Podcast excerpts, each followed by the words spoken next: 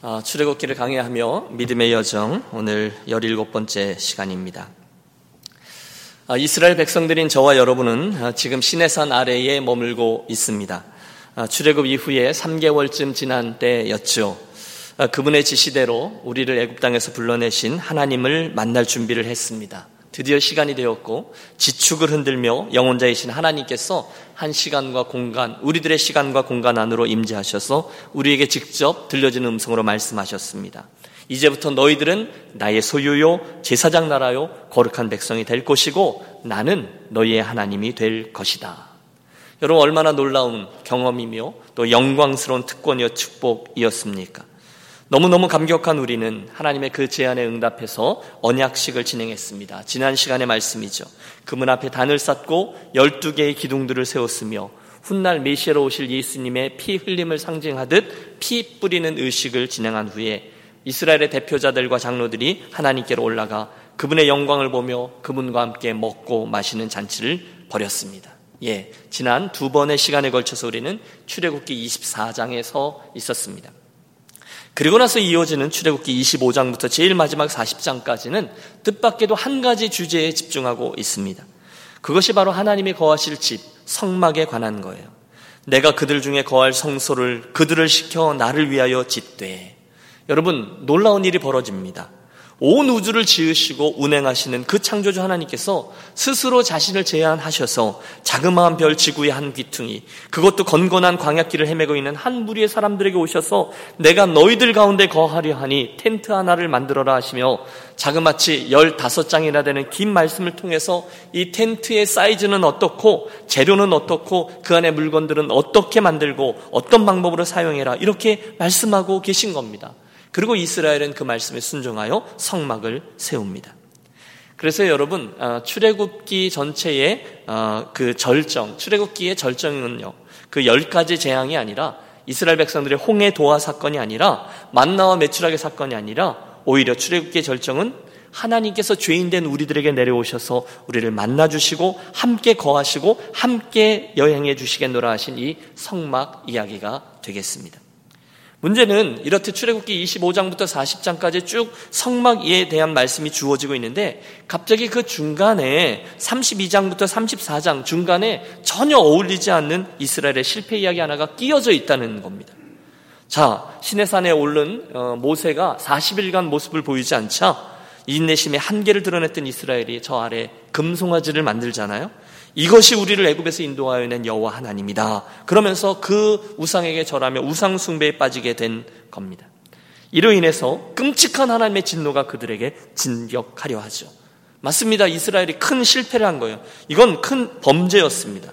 그런데 그때 그 이스라엘이 어떻게 다시금 하나님의 용서를 입고 멸망하지 않을 수 있었을까요? 그때 그들이 어떻게 다시금 일어설 수 있었을까요?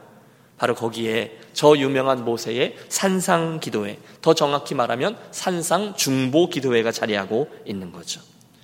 오늘의 설교는 바로 그 순간에 온 이스라엘 백성들이 이 죄짐을 지고 다시금 하나님을 향해 산을 올라가 그분과 기도하며 하나님과 씨름했던 모세에 관한 것입니다. 여러분, 오늘 아침 이 설교를 이끄는 질문은 이거예요. 그때 그 모세의 모습이, 그때 그 모세의 행위가 오늘 여전히 믿음의 여정을 걸어가고 있는 저와 여러분에게 무슨 의미가 있습니까? 모세의 그 행위는 오늘 저와 여러분에게 영적으로 어떤 가르침을 주고 있습니까? 저는 오늘 이런 질문으로 이 설교를 시작해 보려 합니다. 여러분은 가장 최근에 언제 여러분의 하나님을 느껴보시고 만나보셨습니까? 언제 하나님의 음성을 들어보셨습니까? 아, 그렇지. 이건 하나님의 음성이야. 하나님 나를 사랑하시지. 하나님 나를 추적하고 계시지. 언제 느껴보셨습니까? 오늘 아침에 일어나셨을 때입니까? 지난 주간에 어느 때입니까? 혹시 좀 더 심각하게 수년 전에 부흥회 때입니까? 어, 예배 시간이 될 수도 있겠죠. 또는 혼자 앉아서 어, Bible time을 이렇게 하면서 하나님과 교제하는 그런 어, 커피 한 잔과 함께 있는 그런 아침 식탁일지도 모르겠어요. 또는 내 인생을 반추하며 이렇게 왜 운전하다 가보면 백밀러에 비치는 내 얼굴이 보이고 또 그 저와 함께 여기까지 걸어오신 하나님의 존재가 느껴지기도 하고 여러분 그럴 때일 수도 있습니다. 하지만 그게 언제이든 어떤 것이든 분명한 건 아, 하나님께서 나와 함께 하고 계시구나. 아, 이건 하나님께서 나에게 하시는 말씀이구나. 하나님이 나와 동행하고 계시구나. 그분이 나를 사랑하고 계시구나. 그분의 시선을 느끼고 오감으로 느끼고 깨닫고 여러분 그때의 그 느낌이 얼마나 놀랍고 풍성한 것인지는 어, 더 많이 설명드리지 않아도 될 것입니다. 너무너무 좋죠. 여러분, 저는 우리 유니온 가족들 한 분한 한 분을 모두 다 그 자리로 초대합니다. 한 분도 빠짐없이 날마다 순간순간 우리 하나님을 묵상하고 또 하나님께 질문하고 또 하나님을 여러분 인생에 초대하고 함으로써 저 멀리 계신 하나님, 30년 전에 나에게 특별히 말씀하셨던 하나님이 아니라 내 옆에 오셔서 오늘 나와 동행하시고 오늘 나에게 말씀해 주시고 오늘 나의 디시전 메이킹 결정 사항에 지혜를 주시고 나를 인도하시는 그런 하나님으로 현재형으로 체험하며 걸어가시는 저와 여러분이 되시기를 축복합니다. 예. 지금까지 모세는 저 시내산 위에 있습니다. 오랜 시간 동안 하나님의 모세를 만나 주셨고 당신의 뜻을 펼쳐 주셨어요. 이스라엘을 위한 당신의 계명들을 하나하나 주신 거죠. 그런데 갑자기 글쎄요, 제가 모세가 되어 본 거죠. 하나님의 목소리 톤이 바뀌게 된 거예요. 뭔가가 잘못된 거죠. 그 순간이 뭡니까? 저 아래, 산 아래에 있던 이스라엘 백성들이 끔찍한 일을 저지르고 있는 겁니다. 여러분 32장 1절에 보면 이스라엘 백성들이 범했던 끔찍한 일이 기록되어져 있어요. 백성이 모세가 산에서 내려옴이 더딤을 보고 모여 백성이 아론에게 이르러 말하되 일어나라 우리를 위하여 우리를 인도할 신을 만들라 이 모세 곧 우리를 애굽 땅에서 인도해낸 사람 어찌 되었는지 알지 못함이라 여러분 아론이 동의를 했는지 아니면 그가 어, 협박을 받았는지 그건 모르지만 어쨌든 동조합니다. 금송아지가 만들어졌고 그 32장 4절에 보면 이렇게 되죠. 그들이 말하되 이스라엘아 이는 금송아지입니다. 이는 너희를 애굽 땅에서 인도해낸 너희의 신이로다 하는지라. 온 이스라엘이 그 금송아지에 절하며 방탕하며 길이길이 날뛰고 있습니다. 여러분 이 일로 인해서 하나님 아버지의 마음이 얼마나 상했는지 아십니까? 지금 모세를 불러다 놓고 조금 전에 그들과 함께 언약을 맺은 하나님 아닙니까? 그리고 모세를 불러다 내고 놓고 그 산 위에서 모세에게 계명을 주고 있는 상황 아닙니까? 그런데 이스라엘 백성들이 그런 행위를 하는 거예요. 32장 7절에 보면 하나님이 이렇게 말씀하세요. 여호와께서 모세에게 이르시되 너는 내려가라 내가 애굽 땅에서 인도하여 낸 내 백성이 부패하였도다. 여러분 뭔가가 느껴지지 않으세요? 하나님이 그들을 얼마나 사랑했는지를 우리는 알아요. 독수리가 그 새끼를 이렇게 날개 아래 품어서 그들을 보호한 그런 하나님이신데 지금 모세에게 뭐라 말씀하셨다고요? 내려가라. 네가 애굽 땅에서 인도하에는 네 백성이 망했다. 이런 말입니다. 여러분 하나님이 마음이 너무 많이 상한 거죠. 나의 백성이 아니라 네 백성이 얼마나 상심하셨는지. 곧 무시무시한 하나님의 진노가 임합니다. 내가 이 백성을 보니 목이 뻣뻣한 백성이로다. 그런즉 내가 하는 대로 두라. 내가 그들에게 진노하여 그들을 진멸하고 너를 큰 나라가 되게 하리라. 여러분 무슨 뜻입니까? 모세야 내려가라 그 백성들 다 없애버리자. 그리고 내가 너로부터 시작해서 다시금 큰 민족을 이루겠다. 내가 저들을 다 쓸어버리리라. 하나님이 너무너무 큰 배신감을 느끼신 거죠. 여러분 이 장면을 생각해 보십시오. 하나님께서 산 위에서 너무너무 진노하신 거예요. 그리고 저 밑에 수, 많은뭐 글쎄요 120만 명이라기도 하고 200만 명이라고도 하는 수많은 이스라엘 백성들이 있는데 진노하신 하나님께서 그들을 쓸어버리려고 하는 찰나입니다. 왜요? 하나님 새롭게 출발하기를 원하셨다는 거예요. 비키라는 겁니다. 그런데 이상하죠. 그렇게 말씀하지만 하나님은 더 이상 움직이지를 못하십니다. 왜요? 지금 그 가운데 한 사람 모세가 서 있기 때문입니다. 더 정확히 말하면 하나님의 그 진노하심과 돌격하심을 모세 저가 홀로 온몸으로 맞고 서 있는 겁니다. 그리고 이야기하죠. 안, 감, 안 됩니다. 못 가십니다. 뜻밖의 일이에요. 여러분, 종종 제가 이때의 모세의 마음을 여러분과 나누었어요. 제가 모세라면 그렇게 못했을 겁니다. 그간 모세가 감당했던 그 무지막지한 고생들을 생각해 보십시오. 마음고생이 너무너무 컸습니다. 때마다 일마다 이스라엘 백성들은 툭하면 원망했죠. 불평했죠. 진이 다 빠졌어요. 그래서 저들을 겨우겨우 해서 여기까지 데리고 온 거 아닙니까? 여러분 열 가지 재앙 생각하시죠? 그 열 가지 재앙에 이르기까지 이스라엘 백성들이 했던 진노, 아니 불평, 원망, 지긋지긋합니다. 그들이 어, 할렐루야 하면서 어, 홍해 앞에 섰을 때, 뒤에서 애굽 군대들이 쳐들어올 때, 그때 또 그들이 모세를 원망했던 것을 우리 기억합니다. 건너자마자 3일도 안 됐을 때 물이 떨어졌다고 모세에게 여러분 이런 원망과 불평과 심지어 돌을 들어 치려고까지 했던 일들이 너무너무 많아요. 그들을 겨우겨우 달래서 여기까지 데리고 온 거예요. 이게 며칠이나 됐다고. 자기들의 두 눈으로 하나님 아버지의 임재를 보았잖아요. 그래서 우리가 다 여호와의 명령하신 대로 준행하겠나이다라는 이야기가 떨어진 지 며칠이나 되었다고 이렇게 하나님을 배신하고 또 죄를 짓느냐는 거예요. 마음 같아서라면 저라도 하나님과 같이 옆에 서서 그 이스라엘 백성들을 함께 진멸하고 새로운 민족, 자기로부터 시작되어지는 새로운 민족, 민족의 시조가 되는 거잖아요. 자기가 아브라함이 되는 거잖아요.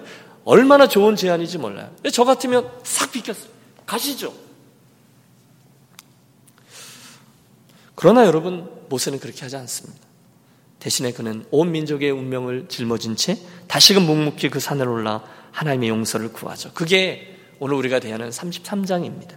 그래서 우리가 출애굽기 32장과 33장을 쭉 한 번에 읽어 내려가다 보면 여러분 그 속에 담긴 하나님과 모세와의 이 어마어마한 줄다리기를 느낄 수 있어요. 감격합니다. 이스라엘 앞에 이스라엘의 모든 진노하심, 하나님의 진노와 이스라엘의 죄를 다 짊어진 모세가 이렇게 기도해요.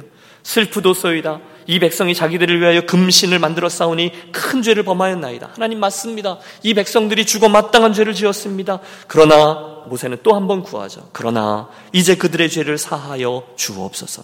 그러나 하나님 그들이 범죄한 것은 맞지만 한 번만 더 용서해 주십시오. 여러분 그렇게 기도하고 있는 거예요. 여러분 그 다음엔 더 엄청난 기도가 올려집니다. 그렇지 아니하시오면 원하건대 주께서 기록하신 책에서 내 이름을 지워버려 주시옵소서. 여러분 이게 무슨 이야기입니까?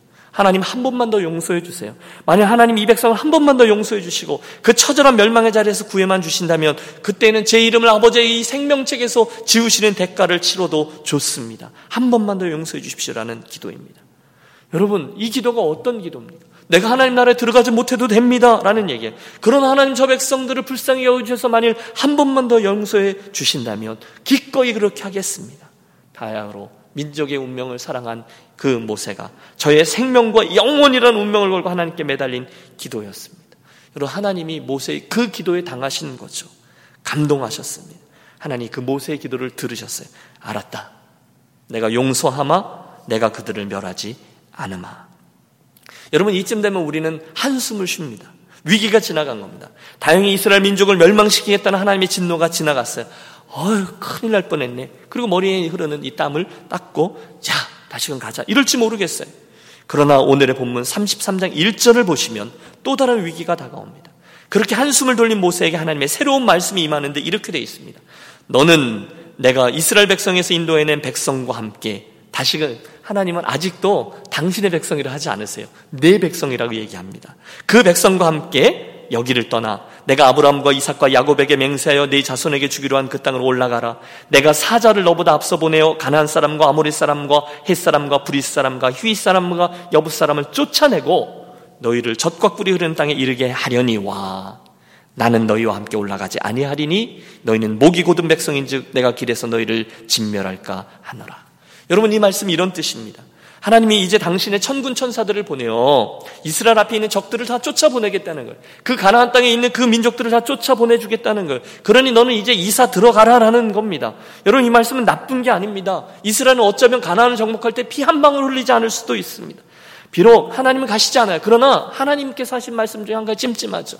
당신은 안 가시겠다는 거예요. 천군 천사들 보내서 그들을 다 쫓아내고 그 너희들이 정착할 땅을 준비해 줄 테니 들어가라. 그러나 나는 안 간다. 왜? 너희들이 하도 목이 고든 백성이니 중간에 또 내 속을 뒤집어서 내가 너희들을 또 진멸할까 함이라. 여러분 잘 보세요. 그러나 모세는 전혀 움직이지 않습니다. 꼼짝도 하지 않고 대신 이렇게 말합니다. 하나님, 전 안 갑니다. 이렇게 얘기합니다. 이유가 있습니다. 그 다음에 이어지는 모세의 이야기를 잘 읽어보면 이유를 알 수 있죠. 만약에 하나님이 가나안 땅에 가지 않으신다면 그도 안 간다는 겁니다. 만약에 하나님께서 이스라엘을 직접 인도하지 않으신다면 모세도 이스라엘을 움직이게 하지 않겠다는 겁니다. 왜요? 하나님과 함께 가지 아니하는 가나안 땅은 그들에게 아무런 의미가 없다는 거예요. 젖과 꿀이 흐르는 땅이라고요? 그런데 하나님이 같이 가지 않으시는 땅이라고요? 그게 우리들에게 무슨 의미가 있습니까? 라는 거예요. 하나님 우리 민족이 하나님의 민족이라고 특별히 구별되어지는 유일한 이유는 유일한 증거는 하나님의 동행하심 아닙니까? 지금 그거예요. 여러분 모세는요 지금까지 하나님과 함께 가지 않아서 자기가 설쳤을 때 어떤 일이 일어나는지를 충분히 경험해 왔었어요. 그러므로 천사들이 아무리 그들과 동행해 주고 천사들이 그 땅 거민들을 다 쓸어내고 아무리 안전하게 그들을 정착시켜 준다 할지라도 모세에게 있어서 그것은 아무런 의미가 없었습니다. 가장 귀한 건 따로 있었어요. 그게 무엇입니까? 하나님과의 동행이었다는 거예요. 반드시 하나님과 함께 가야 됐어요. 여러분, 저가 어떻게 그런 생각을 하게 됐을까요? 굉장히 훌륭한 생각이거든요. 틀림없죠. 그는 하나님과 함께 하지 않았을 때 어떤 일이 일어났는지, 자기가 어떻게 살인자가 됐는지, 그리고 그 목숨을 유지하기 위해서 광야로 도망쳤을 때 결국 그 인생이 어떻게 되었는지를 충분히 경험했어요. 그래서 지금 구하고 있는 거예요. 하나님, 안 갑니다. 하나님, 대신 같이 가 주십시오. 바로 여기에 인류 역사상 가장 놀라운 하나님과 사람과의 대화가 나옵니다. 여러분, 지금 이 상황이 이해가 되시죠? 모세야, 가라. 내가 그들 용서하마. 내가 너희들의 그땅 죽게 가라. 이 하나님의 말씀, 그 하나님의 말씀에 제일 마지막에 남겨져 있는 그러나 나는 가지 않겠다. 너희가 목이 고든 백성이기 때문이다. 라는 말씀에 상심한 모세는 여러분 그 장면을 그려보세요. 미동도 하지 않은 채 그곳에 엎드려 하나님의 동행을 간구합니다. 오늘 우리가 대한 13절부터의 말씀을 보세요. 이렇게 기도하고 있는 거예요. 13절입니다. 내가 참으로 주의 목전에 은총을 입어 싸우면 원하건대 주의 길을 내게 보이사 내게 주를 알리시고 나로 주의 목전에 은총을 입게 하시며 이 족속을 주의 백성으로 여기소서. 계속 이어지는 말씀을 보면 그 뜻입니다. 그리고 함께 가달라는 거예요. 저는 못 간다는 거예요. 그리고 잠시 후에 계속 이 줄다리를 하다가 하나님은 결국 당신의 뜻을 또 한 번 돌이키시고 모세에게 이렇게 말씀하세요. 14절 여러분 함께 합독하실까요? 여호와께서 이르시되 내가 친히 가리라 내가 너를 쉬게 하리라. 할렐루야. 여러분 이게 무슨 뜻입니까? 개혁 한글 버전은요. 이렇게 번역했어요. 내가 친히 가리라 내가 너로 편케 하리라. 여러분 저는 하나님의 이 대답에 전율합니다. 하나님이 당신의 마음을 두 번이나 바꾸어 주시는 거예요. 처음에는 이 백성을 다 진멸하리라라는 마음을 내려놓고 돌이키셨어요. 그런데 이번에는 나는 너희들과 안 가겠다라는 마음을 또 한 번 내려놓고 함께 가겠다라고 말씀합니다. 왜입니까? 무엇 때문입니까? 아니, 누구 때문입니까? 여러분, 이게 질문인데. 누구 때문입니까? 모세 때문입니다. 이스라엘 백성 전체 수백만 명 때문이 아니에요. 모세의 그 종 한 사람, 당신의 친구, 모세 때문에 하나님이 당신의 뜻을 또 돌이켜 주셨다는 거예요. 무슨 뜻이에요? 알았다, 알았다. 그래, 모세야. 내가 가줄게. 이겁니다. 내가 같이 가져서 내 마음이 편하게 된다면 내가 가줄게. 이 얘기예요. 와, 여러분. 저는 여기서 하나님과 이 모세의 밀고 당기는 줄다리기를 보면서 숨조차 제대로 쉴 수가 없어요. 어떻게 보면 모세가 하나님을 두 번이나 이긴 거예요. 용서해달라고 떼쓰던 모세가 이겼어요. 안 가시겠더라는 하나님께 가달라고 떼쓰던 모세가 이긴 거예요. 물론 하나님의 커다란 섭리하에서 보면 그 민족을 향한 하나님의 뜻대로 진행되어진 것이지만 이 상황에서는 모세의 기도가 응답된 거죠. 내가 간다. 모세, 그래서 내 마음이 편해진다면 내가 그렇게 해 주마. 와. 그런데 여러분, 더 황당한 일이 벌어집니다. 이쯤 되면 모세는 성은이 망극하나이다. 이러고 얼른 일어나서 떠날 차비를 해야 됩니다. 하나님의 마음이 변하기 전에 빨리 해야 된다는 거예요. 얘들아, 빨리 가서 짐 싸라. 출발이다. 그래야 돼요. 그런데 상상치도 못할 일이 또 하나 벌어지죠. 이번에는 모세가 튕기고 있습니다. 그 정도는 안 된다는 거예요. 싫습니다. 그냥은 못 갑니다. 여러분, 16절의 말씀이에요. 나와 주의 백성이 주의 목전에 은총 입은 줄을 무엇으로 알리이까? 주께서 우리와 함께 행하심으로 나와 주의 백성을 천하 만민 중에 구별하심이 아니니까. 여러분 이게 무슨 뜻입니까? 하나님 그걸 어떻게 믿습니까? 하나님이 우리와 함께 해 주신다는 것에 대한 확증을 보여 주셔야 되지 않습니까? 증거를 보여 주십시오. 그렇게 이야기를 하고 떼쓰고 있는 거예요. 여러분 지금 이 상황이 이해가 되세요? 오 뭐라고? 하나님이 훅 하고 엇버컷을 한 대 맞으신 듯한 그런 상황 아니겠어요? 하나님이 당황하시는 거예요. 이 말이 되지 않잖아요. 여러분 지금 하나님 몇 번이나 모세를 봐주신 거잖아요. 그런데 전세가 역전됐어요. 모세가 간절히 기도해서 알았다 내가 함께 가주마 그래서 내 마음이 편해진다면 내가 그러하면 하나님의 응답을 받아냈는데 그럼에도 불구하고 모세는 가지 않고 좀 더 안심할 수 있는 커다란 것 하나 증거를 구하는 거예요. 꼼짝도 않고 얘기합니다. 여러분 18절 봐주십시오. 꼼짝도 하지 않고 이렇게 구합니다. 같이 읽으시죠. 모세가 이르건대 예, 원하건대 주의 영광을 내게 보이소서. 아멘. 여러분 지금 이게 그냥 앉아서 어, 모세가 원하건대 주의 영광을 내게 보이소서 이렇게 읽으시면 안 되는 거죠. 아주 모세가 하나님 향해서 두 손을 들고 전율하면서 하나님께 구하는 거예요. 주의 영광을 나에게 보여 주옵소서. 좋습니다, 하나님. 그러나 내게 당신의 영광을 보여 주십시오. 그래야 제가 갈 겁니다. 모세가 배짱을 부렸습니다. 여러분, 하나님께 아무 때나 이렇게 때 떼, 이거 떼 쓰는 거죠. 떼 쓰고 배짱을 부리시면 안 돼요. 예? 그러나 지금은 사안이 사안인 만큼, 문제의 심각성이 심각성인 만큼, 또 모세와 하나님과 깊은 교제가 있었기 때문에 이런 일이 가능했던 거죠. 그래서 모세가 공거예요. 하나님 정말로 제가 확신할 수 있게 증거를 보여주십시오. 다 제쳐놓고 이렇게 얘기하는 거죠. 하나님, 하나님을 보여주십시오.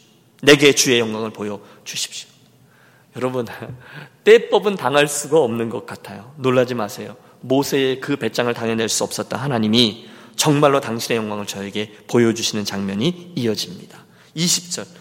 또 가라사대 내가 내 얼굴을 보지 못하리니 나를 보고도 살 자가 없음이라 여호와께서 또 이르시기를 보라 내 곁에 한 곳이 있으니 너는 그 반석 위에 서라. 내 영광이 지나갈 때에 내가 너를 반석 틈에 두고 내가 너를 어, 손으로 너를 덮었다가 손을 거두리니 내가 내 등을 볼 것이요 얼굴을 보지 못하리라. 하나님이 배려하신 거죠. 모세 알았어 내 영광을 보여줄게. 그리고는 그에게 반석에 서게 하신 후에 반석 틈에 그를 감추시고 당신 손으로 저를 덮으시고 하나님을 보면 죽거든요. 지나가신 후에 등 일부를 살짝 보여주신 거죠. 하나님의 영광입니다. 그래서 여러분, 모세에게 여러 가지 별명을 붙일 수 있지만 여기서는 그런 별명도 붙일 수 있어요. 모세, 하나님의 등짝을 본 사람. 그죠? 아무도 하나님을 본 분이, 본 사람이 없거든요. 여러분, 좀 설명을 좀 길게 드렸는데, 지금 이 모세와 하나님 사이에 있었던 줄다리기를 대하면서 무슨 생각을 하세요? 여러분, 그 이야기가 오늘 저와 여러분 무슨 의미가 있습니까? 혹시 저와 여러분 가운데 하나님 아버지와 이렇게 깊게 교제하고 주님과 이렇게 가까이에서 밀고 당기고 하는 그런 삶에 대한 소원을 갖는 분은 아니 계십니까? 여러분 그게 오늘 이 설교의 목적이에요. 저와 여러분은 하나님을 압니다. 맞죠? 그분의 말씀도 압니다. 우리는 성경 공부도 하잖아요. 우리는 바이블 타임도 합니다. 설교도 듣습니다. 기도도 합니다. 나름대로 열심히 해서 아는 게 많습니다. 아마 저와 여러분들은 오늘 이 설교 제목을 쫙 보면서 아, 그 얘기 이 정도 수준에 있는 분도 계실지 모르겠어요. 그러나 여러분, 제 질문은 이겁니다.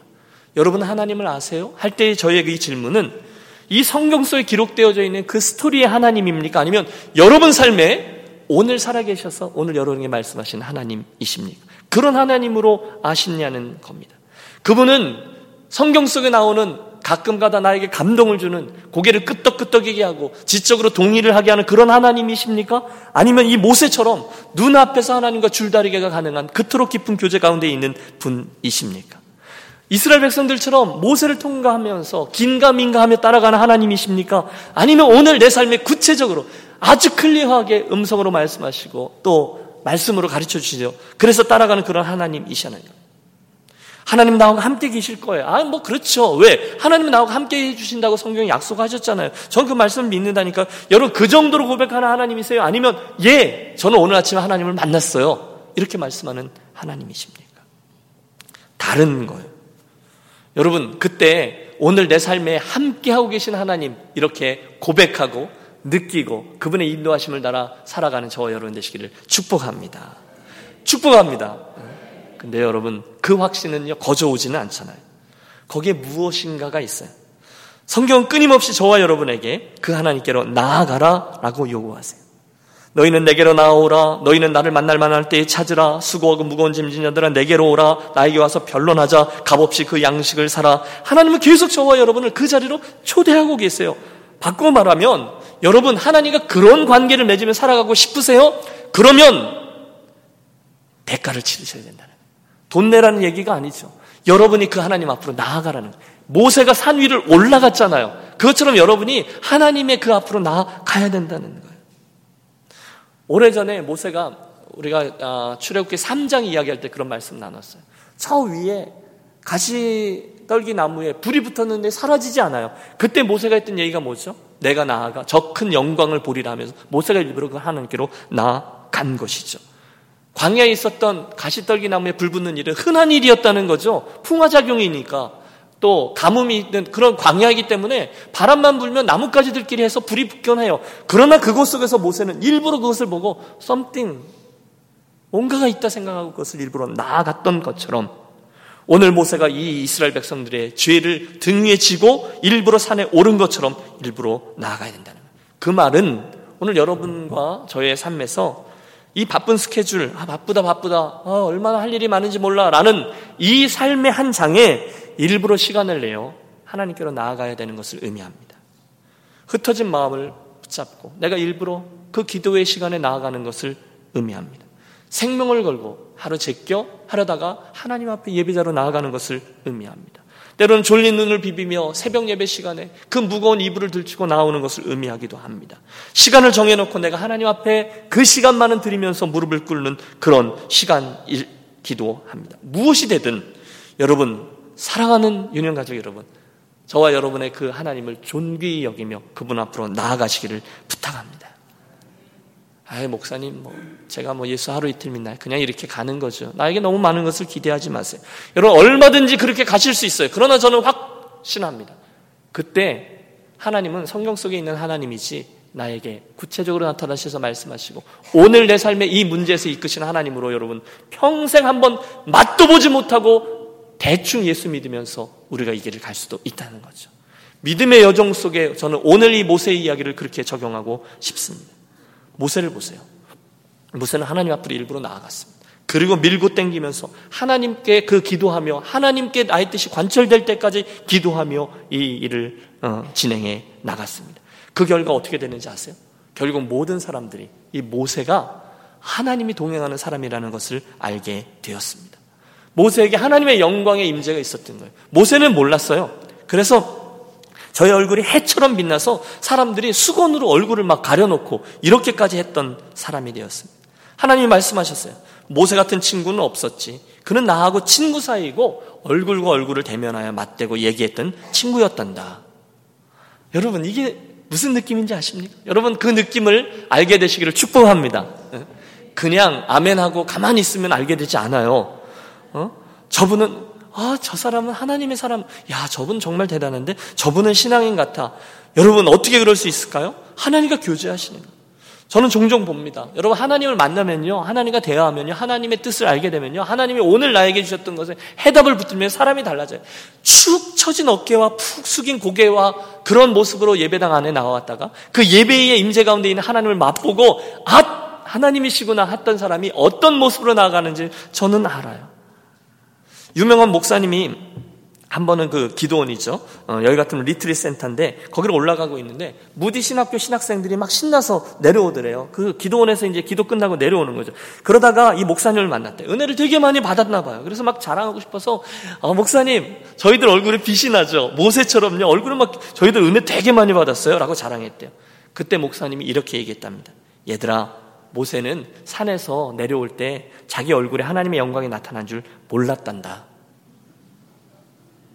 무슨 뜻입니까? 내가 은혜를 받았어요. 내가 하나님을 맛보았어요. 내가 하나님의 영광을 체험했어요. 그건 남들이 알아봐 주는 거예요. 내가 은혜 받았어요. 할렐루야. 내 얼굴에 광채가 나죠. 아니에요. 다른 사람이 아는 거예요.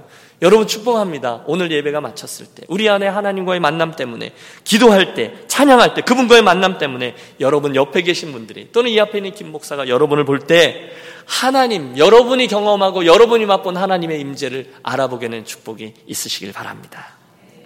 그 일에 중심되는 일이 바로 예배 아닐까 싶습니다. 여러분 예배 때 기대하세요. 우리가 예배를 통해서 하나님을 만나고요. 예배를 통해서 하나님이 오늘 나를 향한 현재형의 뜻을 듣고요. 결단하고 돌아가는 거룩한 체험들이 있어야 된다는 것이죠. 여러분 예배 때 그런 걸 좀 사모하면서 나오세요. 엉뚱한 거 사모하지 마시고. 어느 주일 예배 후에 한 부인이 유명한 설교자였던 엘스킨 목사님에게 묻더래요. 목사님, 지난 주일엔 제가 우연히 예배 드리러 왔다가 설교에 너무 큰 은혜를 받아서 오늘도 또 왔는데 이번 주에는 별로 은혜를 못 받았네요. 왜 그렇죠? 목사님 대답했답니다. 지난 주일에는 예배를 드리러 오셨고 이번 주일에는 설교를 들으러 오셨기 때문입니다. 예배가 중요하다는 거예요. 예배가 사람을 바꾸어 놓잖아요. 사랑은 사흘분의 설탕이에요라는 제목의 사랑스러운 산문집이 있습니다. 오인숙 씨가 지은 책인데 그 속에 나오는 그분의 간증 하나가 담겨 있어요. 어느 날 장애인 선교회에서 행복 나누기 찬양제라는 찬양제를 열었는데 이 오인숙 씨가 작가니까 초대장을 보낸 거예요. 당신은 시인이니까 어, 이 행사에 같이 오셔서 찬송도 부르고 좋은 시도 하나 발표해주고 장애우들을 위해서 그렇게 해주시면 좋겠습니다라고 했대요. 그런데 이분이 그날따라 그럴 기분이 아니어서 또 딱히 그 장애우들과 함께 있는데 시를 읊는 그런 시상이 떠올라야 되는데 떠오르지도 않고 그래서 마음이 편하지 않아서 못 가겠다라고 거절을 했어요. 그런데 여러분 착한 사람들은 거절해놓고 마음이 불편하잖아요. 그럴 수만은 없지. 그래서 그날 퇴근 후에 그냥 그 서초 구민회관을 찾아갔다는 거예요. 그랬더니 이제 행복 나누기 찬양제 뭐 이래가지고 이제 플랜카드도 붙고 장애우들이 막 불편한 몸을 가지고 이곳에서 찬양하고 막 이러는 모습들이 눈앞에 펼쳐지는데 한 순서에 복음성가 가수인 조성철 씨가 휠체어를 타고 앞에 나와 기타를 치면서 찬양을 드리는 모습인데 그 몸이 불편한 장애우 성가 가수의 얼굴이 얼마나 환하고 또 그 음성이 얼마나 맑고 그 가사 하나하나가 얼마나 그에게 감동을 주는지 너무너무 행복하다 이렇게 자기가 완전히 뒤집어진 거죠. 정말 행복 나눔 축제가 된 거죠. 그런데 동시에 그와 멀리 동떨어져 있는 마음이 닫혀 있는 자기를 보는 거예요. 이유는 분명하죠. 저들은 저렇게 몸이 불편한 가운데서도 자기의 모든 것을 통해 하나님을 찬양하는데 온몸이 멀쩡해 보이는 나는 기분이 내키지 않는다는 이유로 이 하나님을 찬양하는 이 자리에 초대를 거절했던 게 후회되어서 너무너무 부끄러워지면서 막 자학하는 거죠. 내가 진짜 장애이다. 내가 중증 장애인이다. 나는 마음이 고난한 장애인이다. 나는 영적인 병자다. 이렇게 깨닫고 회개하면서 펑펑 홀로 일일 부흥회를 혼자 한 거죠. 그리고 변화되었습니다. 그러니까 그가 고백하는 거죠. 그의 인생의 몇 번의 예배 가운데 가장 하나님 앞에 서는 그런 예배였다는 거죠. 여러분 축복합니다. 저와 여러분의 그 매일매일의 예배가 바로 그분의 그런 경험처럼 하나님 앞에서 그분 앞에 거꾸러지기도 하고 눈물도 흘리고 그분의 음성을 듣기도 하고 자책하기도 하고 새롭게 결단하기도 하는 그분의 영광을 체험하기 때문에 인생이 바뀌는 예배들 그런 예배자들이 되시기를 축복합니다. 그때 우리가 변하는 거죠. 말씀을 정리해야 될 때가 왔는데요. 지난 주간을 한번 돌이켜 보십시오. 여러분 지난 한 주 동안 참 수고하셨어요. 열심히 달려오셨을 겁니다. 그런데 우리가 지난 주간에 했던 시간들을 돌이켜 보십시오. 우리가 우리의 인생을 위해서 일터에서 성취를 위해서 성공을 위해서 또 학생 같은 경우는 공부를 위해서 가정을 위해서 많은 시간을 사용하셨어요. 아마 제가 생각했던 것보다 더 많은 시간을 여러분 애써 달려오셨을 겁니다. 그런데 여러분 여러분은 하나님 그분과 동행하기 위해서는 얼마만큼의 시간을 투자하셨습니까? 저와 여러분은 하나님 앞에서 그분의 음성을 언제 얼만큼 들으셨습니까? 혹시 너무도 오랫동안 그런 세월이 없이 그냥 지나와서 하나님의 음성을 듣는다, 하나님의 만지심, 하나님의 체험을 에이 그런 일이 뭐 있을까 기대조차 하지 않게 되지는 않으셨습니까?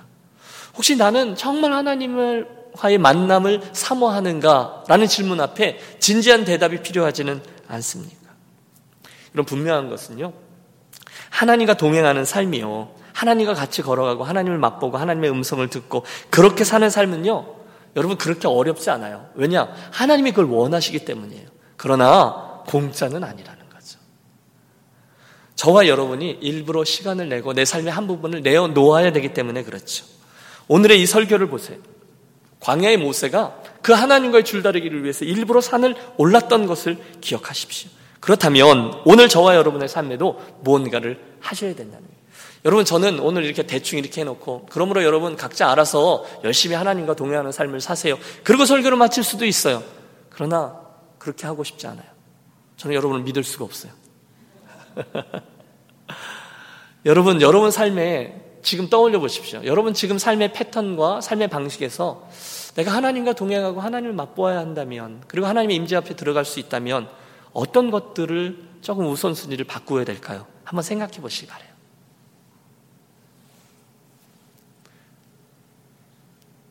여러분 이해하시죠? 뭘 어떻게 하면 내가 하나님께로 한 걸음 더 나아갈 수 있는 의미 있는 몸짓이 될 수 있는가 한번 생각해 보십시오. 그건 시간을 일부러 내는 거죠. 그건 우리가 또다시 7월을 시작하는데요. 우리가 7월부터 시작되는 Bible time을 이제 그 힘든 레위기 지나고 민수기 지났으니까 또다시 열심히 시작하는 것을 의미하기도 합니다. 우리가 바쁘지 않다는 것 그런 얘기 아니죠. 피곤하지 않다는 것가 아니죠. 그러나 여러분 인생에 진짜 큰 일이 일어나기 전에 그날 그 모세처럼 일부러 광야를 그 아주 선한 욕심을 가지고 나아가는 것을 의미합니다. 광야 속으로 여러분 일부러 나아가십시오. 일부러 여러분의 산을 오르십시오. 일부러 그 산을, 아, 일부러 그 일을 하셔야만 된다는 거예요. 우리 반주를 좀 해주시면 우리 함께 좀 기도하는 시간을 갖고 싶습니다. 오늘 이 설교의 결론은요, 여러분 각자가 내리는 것으로 하겠습니다. 여러분 모두가 결단하며 기도하는 것으로 대신하려고 하는데요. 여러분 오늘 어, 이 앞에 있는 설교자와 또 여러분 간에 있었던 이 모세와 하나님과의 교제에 대한 말씀을 들으면서 무슨 생각을 해 보셨습니까? 어, 여러분 정말 해보세요. 무슨 도전을 받으셨어요? 여러분 삶의 어떤 부분이 수정되어야 된다라고 생각하셨습니까? 오늘 내 삶의 모든 초점이 모든 정신적인 에너지가 무엇에 맞추어져 있으십니까? 저와 여러분 앞에 보이지 아니하는 백지를 한 장씩 드리고 여러분 삶의 일상적인 시간표를 한번 그려 보십시오. 아침에 몇 시에 일어나고 내가 몇 시에 밥을 먹고 내가 일터에 가서 또는 하루를 어떻게 채우며 무엇을 하고 있는지 혹시 그 가운데 내가 하나님과 일대일로 만나고 교제하고 줄다리기를 하는 시간이 빠져 있다면 여러분 하나님의 음성을 들을 수 있는 방법은 묘연한 것이죠. 거기에 빨간색 펜을 드릴 테니 여러분 여러분의 삶의 그 한 부분에 빨간색으로 공간을 좀 만들어 보시길 바래요. 아무도 건들지 못하도록 빨간색으로 기도의 시간이든 말씀의 시간이든 또 Bible time 하는 시간이든 예배의 시간이든 어떤 형식으로든 하나님과의 만남의 시간을 여러분 표시하시고 끼워 넣으셔야 합니다. 정말로 하셔야 합니다.